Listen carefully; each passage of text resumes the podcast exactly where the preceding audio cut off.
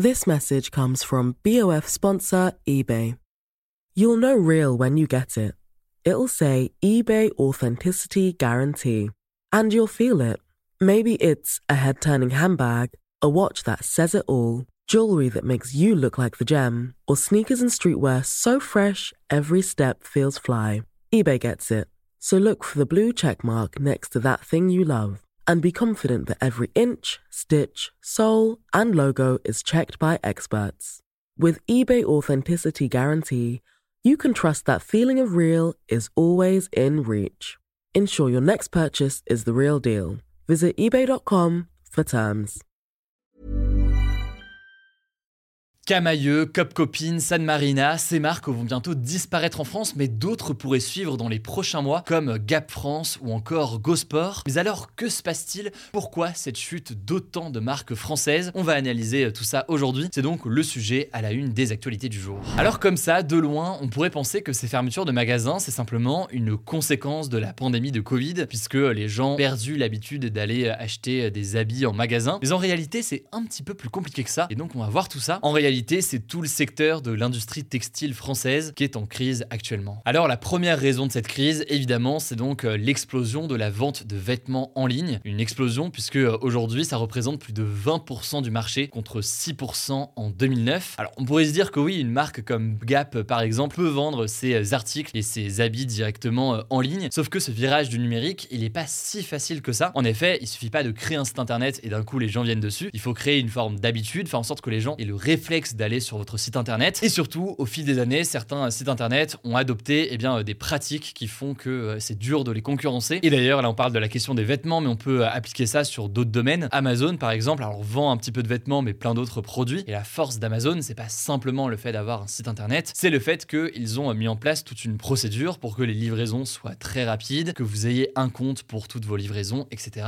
etc. Et forcément, donc, c'est un virage numérique qui est pas évident pour toutes les marques. Mais l'autre enjeu important qu'il faut noter, c'est le suivant. Les Français se tournent de plus en plus vers ce que l'on appelle la fast fashion ou même plutôt l'ultra fast fashion, donc une mode rapide ou très rapide. L'exemple le plus parlant, c'est sûrement euh, la marque chinoise Shein qui a inondé euh, le marché français en quelques années avec de très nombreux produits disponibles en ligne et très peu chers. Toutes ces marques, contrairement à Camailleux ou encore Gap, etc., vont très bien et enregistrent aujourd'hui des ventes records. En 2022, par exemple, Shein représentait à elle seule un chiffre d'affaires de 10 milliards de dollars dans le monde. Ce qui fait donc que ça marche aussi bien, c'est que les prix sont très très peu chers pour euh, plein de raisons, mais donc euh, les deux raisons euh, principales, c'est que, eh bien, d'un point de vue social, eh bien, souvent les conditions de travail sont bien moins bonnes. Et puis au-delà de ça, d'un point de vue simplement environnemental, les produits peuvent être de moins bonne qualité, les conditions aussi peuvent être bien moins bonnes. Bref, des conditions à l'impact environnemental et social très négatif et qui forcément font que les prix sont davantage attractifs aujourd'hui. Et au passage, il faut quand même le noter, ce qui fait que beaucoup de personnes se tournent vers la fast fashion ou l'ultra fast fashion. C'est sûrement un caractère pratique, c'est sûrement dans certains cas euh, des comportements et eh bien, qui font une envie d'acheter, de renouveler euh, régulièrement sa garde-robe, ce qui pose forcément des questions d'un point de vue euh, environnemental. Mais c'est aussi très souvent en fait des questions, et eh bien, tout simplement de pouvoir d'achat des Français ou de la population, des personnes qui ont le sentiment de ne pas avoir toujours les moyens d'acheter des produits plus chers et qui donc se tournent vers des produits moins chers, quitte d'ailleurs hein, finalement à les garder longtemps. Mais finalement, et au-delà du cas des marques françaises, c'est intéressant d'observer qu'il y a une forme de polarisation du marché de la mode en ce moment. En fait, d'un côté, on a des sites ou des enseignes de fast fashion ou d'ultra fast fashion qui proposent donc des produits très peu chers et qui ont réussi leur passage en ligne. Et de l'autre côté, il y a des marques de luxe plus premium donc qui peuvent connaître dans certains cas un essor si elles maîtrisent bien leur communication. La conséquence de tout ça donc, c'est que les marques qui se situent en quelque sorte au milieu de tout ça ont beaucoup plus de mal à survivre. Et d'ailleurs, on voit que certaines marques de fast fashion essayent de devenir plus premium aujourd'hui pour faire face à la concurrence eh bien, de marques encore plus fast fashion comme euh. C'est le cas par exemple de Zara ou H&M qui euh, depuis quelques années essayent de se positionner comme des marques un petit peu plus premium en mettant en avant des collections ou des matières plus nobles. Enfin, dernier élément qui pourrait expliquer la crise de pas mal d'enseignes et de magasins euh, français, eh c'est l'émergence du marché de l'occasion, des plateformes comme Vinted ou encore évidemment Le Bon Coin qui sont de plus en plus utilisées, surtout d'ailleurs dans un contexte de hausse générale des prix qui touche de nombreux Français aujourd'hui. Forcément, tout ça a un impact parce que ça fait qu'on achète moins de vêtements neufs, plus de vêtements euh, d'occasion. C'est une bonne nouvelle pour la planète forcément, mais ça a aussi un impact du coup potentiellement sur ces magasins-là qui doivent se renouveler. Bref, voilà donc pour ce petit état des lieux d'un sujet pas forcément évident. En tout cas, courage à toutes les personnes qui sont concernées par ces menaces de suppression d'emplois ou autres actuellement. Courage à vous, ça me semblait important d'en parler aujourd'hui. Je vous mets différents liens directement en description. On en reparlera évidemment dans les prochains jours en cas de suppression d'emplois. Et je laisse la parole tout de suite à Apple pour les actualités en bref. Salut tout le monde, première actu, le Sénat a adopté l'article 7 de la réforme des retraites, ce fameux article 7 qui prévoit le report de l'âge légal de départ à la retraite de 62 ans à 64 ans. Ça s'est passé ce mercredi soir et en fait en plus des sénateurs du parti d'Emmanuel Macron, les sénateurs du parti de droite, les républicains ont voté pour, comme ils avaient annoncé qu'ils avaient l'intention de le faire, alors que de leur côté tous les sénateurs de gauche ont voté contre. Alors ceci dit, il reste encore quelques étapes avant que le texte puisse être définitivement adopté au Sénat. Les sénateurs ont encore jusqu'à dimanche pour discuter des articles restants et voter le texte dans son ensemble. Et ensuite, après ça, il va y avoir ce qu'on appelle une commission mixte paritaire, un groupe composé de 7 députés et de 7 sénateurs qui va se réunir. Le but, se mettre d'accord sur une version du texte qui prenne en compte les modifications et des députés et des sénateurs pour proposer une nouvelle version du texte. Et cette nouvelle version du texte, elle sera ensuite soumise au vote de l'Assemblée nationale et du Sénat. Deuxième info, c'est un chiffre issu d'un sondage du cabinet Empreinte Humaine. 55% des salariés français de moins de 29 ans seraient en état de détresse psychologique, c'est-à-dire concrètement qu'ils souffriraient de certains symptômes de dépression ou d'épuisement. Pour l'ensemble de la population, ce serait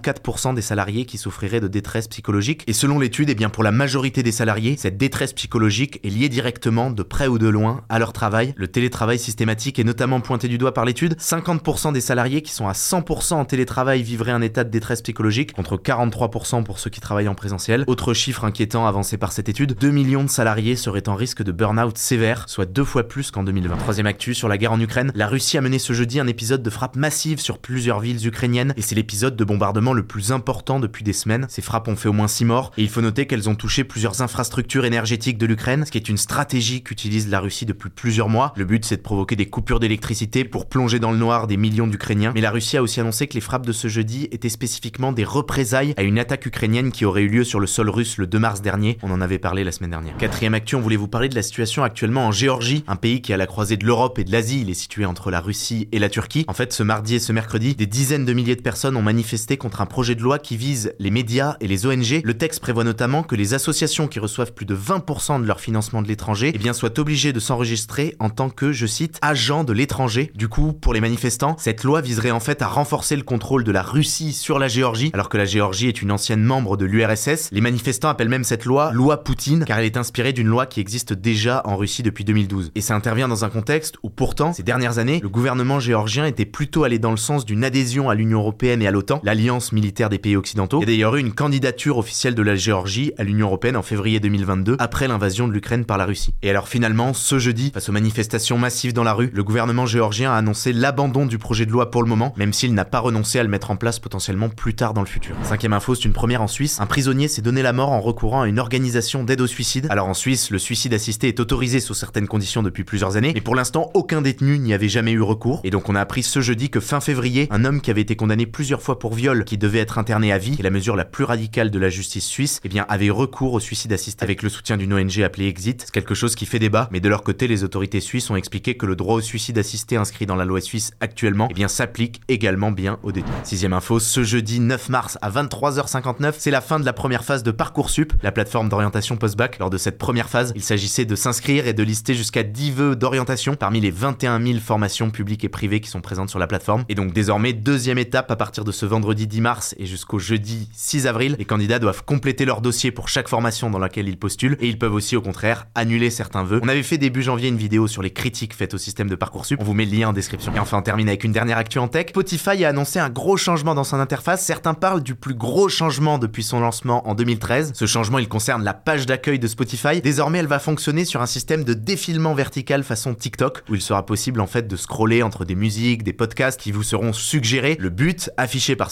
Avec cette nouvelle page d'accueil, c'est de permettre aux utilisateurs de découvrir plus facilement des nouveaux contenus. Et la conséquence de ça également, c'est que la vidéo va prendre une place encore plus importante au sein de l'application. C'est quelque chose auquel vont devoir s'adapter les créateurs et les producteurs de musique. Alors ceci dit, pas de panique pour celles et ceux qui sont attachés au fonctionnement classique de Spotify. Il y aura toujours un accès classique à sa bibliothèque avec les playlists que l'on peut créer. Ce changement, il concerne surtout la page d'accueil. Voilà, c'est la fin de ce résumé de l'actualité du jour. Évidemment, pensez à vous abonner pour ne pas rater le suivant, quelle que soit d'ailleurs l'application que vous utilisez pour m'écouter. Rendez-vous aussi sur YouTube ou encore sur Instagram pour d'autres contenus d'actualité exclusifs. Vous le savez, le nom des comptes, c'est Hugo Décrypte. Écoutez, je crois que j'ai tout dit. Prenez soin de vous et on se dit à très vite. This message comes from BOF sponsor eBay. You'll know real when you get it. It'll say eBay Authenticity Guarantee. And you'll feel it. Maybe it's a head turning handbag, a watch that says it all, jewelry that makes you look like the gem, or sneakers and streetwear so fresh every step feels fly. eBay gets it. So look for the blue check mark next to that thing you love and be confident that every inch, stitch, sole, and logo is checked by experts. With eBay Authenticity Guarantee, you can trust that feeling of real is always in reach. Ensure your next purchase is the real deal. Visit eBay.com for terms.